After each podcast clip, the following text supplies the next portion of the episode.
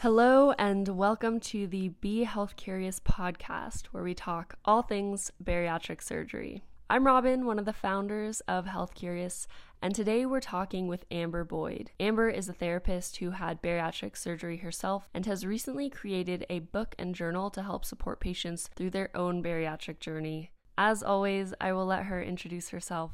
Please enjoy. My name is Amber Boyd. I'm a licensed marriage and family therapist in the states of both California and Texas. I have a private practice called Healing Through Authenticity, which is specifically dedicated to folks of color working through and dismantling the myth that uh, mental health is not important in those communities. I'm also an author and a podcast host, and I'm also running some support groups and have created a journal slash workbook to work with bariatric patients around understanding their why, creating community, recognizing their support systems. So, yeah. Amazing. There's so much to unpack here. I'm curious how you came to the name Healing Through Authenticity. Why is authenticity yeah. so important to you? So, authenticity is really important to me because I think that as we move through the world, especially as folks of color, there's the need to sometimes wear a mask in order to be palatable to other folks. And there's a lot of that's lost in that translation around who we are as people. Mm-hmm. And the pieces of ourselves get kind of chewed up, spit out, and put to the side. But one of the things that became important to me in my own walk and journey was like, like how do i be the most authentic version of myself? And not for it to be palatable to everybody but to just be honest and truthful and forthcoming and vulnerable even so that i can make space for who i actually am versus who other people want me to be. So i wanted to co-create space with other folks including my clients around what could that look like for them? Like who are they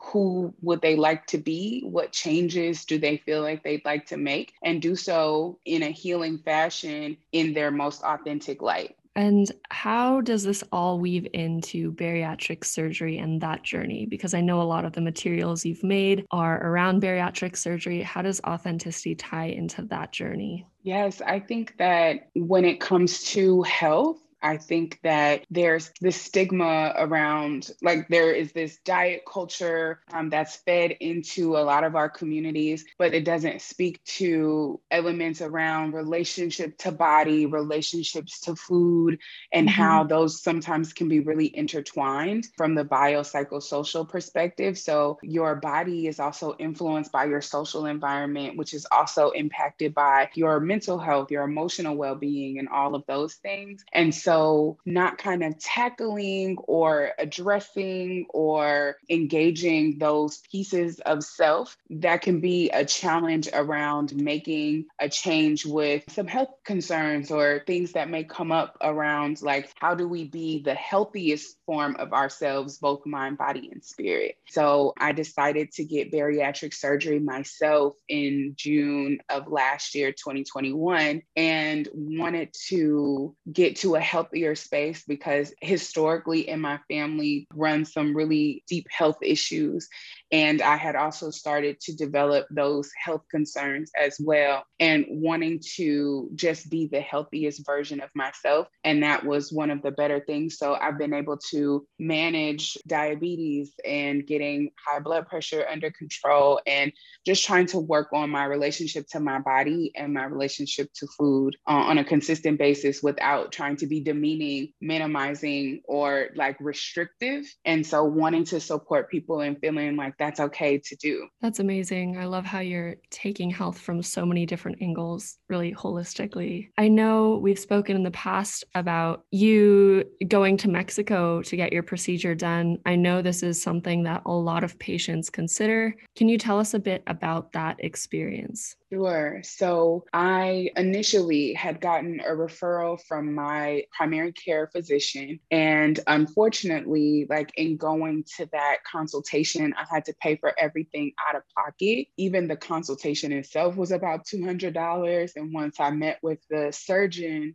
whom actually said something that I don't think was intended to be disrespectful or it, was uncomfortable for me. Mm-hmm. Um, he made a comment about me being too dainty to have weight on me like this. And I was really saddened by that, that somebody would feel comfortable enough to comment on my weight like that. And he let me know that to do surgery with him, it would be between $19,000 and $21,000 out of pocket.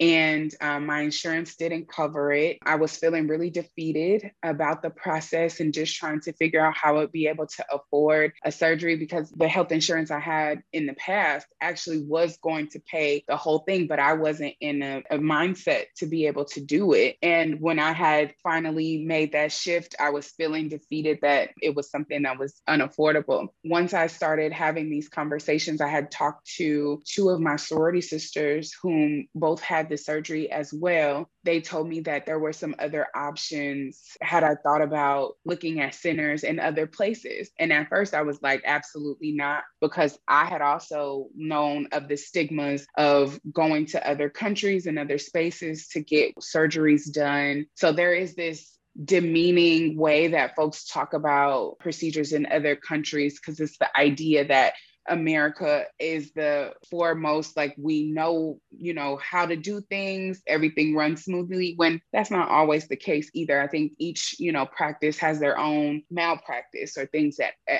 take place, and each mm. person's surgery is different. To make a long story short, I decided to look into some different programs and um, I had joined some Facebook groups and was able to do my research. I was putting them side by side, what they offered, how they engaged patients patient and decided to choose one in particular. And I'm actually pretty glad I made that choice. So far, it's been it's been a successful journey thus far. You said something really interesting where the insurance you had in the past would have covered bariatric surgery, but you weren't yet ready. Can you elaborate a bit more on what changed? Absolutely. Um, I think when it was being offered to me before, I was a lot younger and I still was, you know, um, considered clinically morbidly obese. And I think it was other people telling me I needed to have it and not me making the decision on my mm. own. I was really defiant, or maybe not defiant. I, I don't know if that's the word, but I really didn't feel like my best interest was at heart, even though maybe it was intended, but the impact of the way that it was being pushed upon me felt very disrespectful. Mm-hmm. And I think, again, folks didn't have ill intent. I think it was the desire was to make sure that I could have longevity in life. Mm-hmm. But I also was concerned that I hadn't made the decision myself. I didn't say this is something yes. I wanted to do. People were telling me that I needed to do it. And then as I was developing more health concerns, I noticed that the more freedom I had as far as that I moved from California to Texas, I was on my own and I could do what I wanted to do and all of these things. I also increased how I was consuming things. I was doing it mindlessly and, you know, to fill spaces of boredom or loneliness or feeling overworked and tired. And so food became a real big comfort for me. And I decided that a change needed to come. And it wasn't just the gym. Like I was going to the gym, I was pretty consistent with it. And I still wasn't necessarily seeing the changes that I wanted. And I had developed diabetes and had gotten to my highest weight ever that's when I definitely was like, no, this is this is going to happen. Thank you for sharing that. I'm mm-hmm. curious, mm-hmm. what has been the most surprising thing about your personal journey so far? That's a really good question. Surprising thing. I think there's the misconception about weight loss journey that this is a, a cure-all, mm. and not that it's a, a surprise as like, whoo, surprise. It was more so like, okay, there's a lot of different things that are important to unpack. It's not just a magic wand or a magic pill or something that just changes everything about your outlook, your relationship to food, your relationship to your body, your relationship to the people in your life. Those don't change with this surgery. They actually enhance some of those things you're constantly thinking about what you're going to eat, how much you're going to eat, what time you're going to eat. Are you getting enough water? Can you go to this restaurant? How can you make sure you don't eat as much so you don't get sick? How do you make sure you don't eat too little so you don't get sick? So there's all of these different factors you have to kind of, and I know that it can be hard to be vulnerable to tell people, like, you know, I had surgery, so I can't do certain things or I can't eat certain things anymore. Like sugar, I can't, sugar actually makes me sick uh, if I have it in a huge quantity. So I have to be mindful like, do they have sugar free alternatives? Should I get unsweetened tea versus sweet tea or just drink water? And I, I can either eat or I can drink and I need 30 minutes in between. It's not a cure all and how much time and energy goes into making sure I, like my body is getting the the things that it needs and that the relationships to things and to myself don't change with this surgery. There's so many things that you have to be cognizant of on a regular basis that's amazing. So now I asked you about the most surprising thing. What has been the most challenging part of your journey so far? the most challenging part is the mindset shift. I think that my brain will sometimes tell me that I can still do certain things like eat quantities that I can't eat anymore. Like if I look at a plate, sometimes, you know, the saying is my eyes are bigger than my stomach, which feel like literally that's the case right now because they take like 80%. Mm. um, so I think that there are times when I think I've made a small plate and I'm like, oh, I can eat all of that or should be able to eat all of that. And then sometimes I will force myself or will feel myself getting full and still take that last bite and then I've overdone it. So it could literally be four ounces or less. And I'm still like, you know, I can eat all of that. And then once I get to that last bite or two, I don't want to waste it. And that has always been a mindset thing for me is you don't want to waste food. I really don't like to waste food. And that's where you know I, i've created a narrative i should just continue to eat in spite of feeling full. Mm, that's such a good point.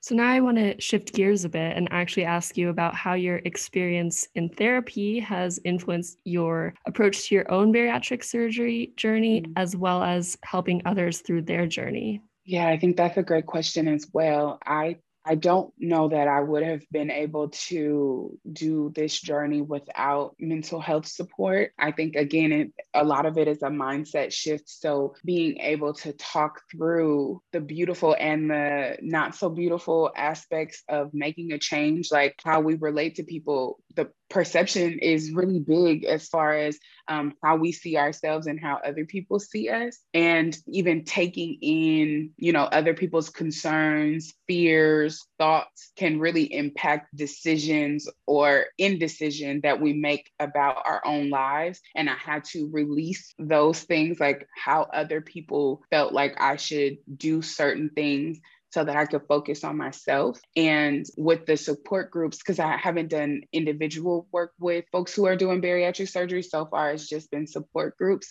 The feedback that I'm getting from the folks in my group, which is going so well right now, and I'm so grateful for it, is that they haven't had a space to be able to talk about these things openly, like have a forum to feel mm-hmm. safe and comfortable enough to be vulnerable to talk about what are their challenges, their concerns, the joys. So to be able to do that amongst folks who are in the same either starting their journey, already in the journey, or where I'm at right now, which is almost um, today, seven months post op. So just being able to have these different perspectives and being able to unpack some of that that's helpful for folks just being able to talk it out and mm-hmm. not having someone tell you what your journey should be i've gotten that both from my therapy and what i'm trying to facilitate in the support group that's beautiful. So, you've written a new book. I love for you to tell us a bit about it and also tell us what inspired you to write this new book.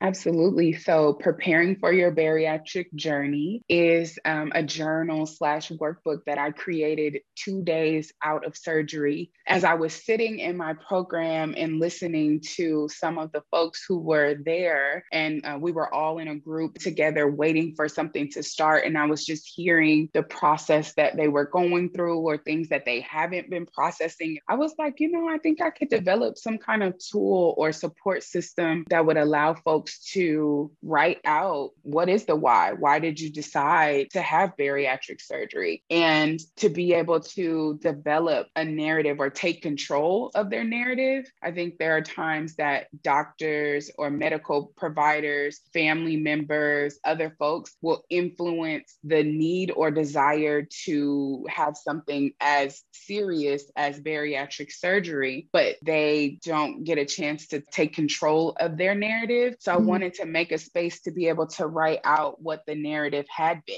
and how was it helpful and how is it detrimental and how do you change that narrative as you need it to change. I also talked about supports. I think that going through something like this, it's important to have folks in your corner, and they don't necessarily have to be family. They can be whomever you desire as your support system. And both of my best friends were very present for me during this journey, even though they aren't in this, you know, they're not going through this similar journey. They were at the forefront of making sure that I had what I needed. And I'm forever indebted and grateful for their energy and their affirmation and their validation around choosing myself. They were holding me up in times that I wasn't sure. So I, I talked about what it could look like for their support systems, what they may need, questions that they might want to ask them. Then I gave some like resources in the back that allows them to go weekly on um, what can you eat this week. You know, sometimes you go from liquid to soft foods to puree to to more solid solid food. So being able to have it written down what that looks like. So yeah, I was able to then develop my support group as a result of writing the book. That sounds incredibly helpful. You and I have spoken previously about narratives. And like mm-hmm. you mentioned, they can be so powerful. How have narratives influenced how you think about your health, your body, and your life? And how have you been able to rework that to work for you? Absolutely. So I think the narrative for me has been that I just needed to do X, Y, and Z, and I wouldn't be this size or look this way or do certain things. And I think that my narrative was being told to me, like being a bigger body person was a problem, and that I just needed the solution and I would have the things that I needed, whether it was better health, relationships to people, relationships to myself, or the relationship with myself and it's a lot more complicated than that. Again, I think it's the biopsychosocial, like it is social environment, having to unlearn behaviors, unlearning emotional eating versus actual hunger. I think it's undoing and unlearning the ways in which there are contradictions within like the family context, because I think sometimes my family would say things like, well, I need to lose weight, or we all need to lose weight. And then nobody does anything or it just feels like i'm i'm always hyper visible and hyper invisible at the same time like my weight is the first thing that people see and then i'm qualified or not qualified based on like being perceived in this bigger body so I think those narratives definitely impacted how I saw myself. And I wanted to change the narrative that I get to choose how I show up and get to identify authentically who I am as a person, and that my weight doesn't define that. The desire for weight loss surgery was to amplify the time that I have on this earth and that I want to help people along the way. That's the narrative now. I'm here, you know, wanting to be the healthiest version of myself on all levels, and I want to be able to support people in doing the same. That's beautiful. From your book and this conversation, what do you hope people will take away from your message? Yeah, I would hope that folks know that you making this decision doesn't make you weak or incompetent or a failure because I think the narrative can be out there that if you go this route, you've taken the easy way out. And that is absolutely false. And mm-hmm. I think that this exercise culture is like, yes, those things can enhance health. And I want to be clear that there's also this need to address other things in our lives that also amplify. So, if there are medical concerns like thyroid and PCOS and diabetes and high blood pressure, those things are also genetic. So, are we addressing how we can have different kinds of relationships? I don't want to say better because I think that invalidates folks' experience and how things get passed down in the DNA um, that we don't even have control over all the time. Like, how do we address those things? And when they do come, if they do come based on behavior, how do we not demonize? How do we look at it as this is what's happening right now? And you're not a bad person or you're not a failure for not having done X, Y, and Z, but you are an amazing person and you deserve to have the support that you need. So I hope that folks will look at this book and and think you know she gets it she hears me she sees me like even though i'm not looking directly at anyone but that the words resonate you're not a failure because this is not the last ditch effort or last resort type of thing. It's this is a choice. You're choosing yourself and it's okay to make a drastic change. You don't have to be less than to make it.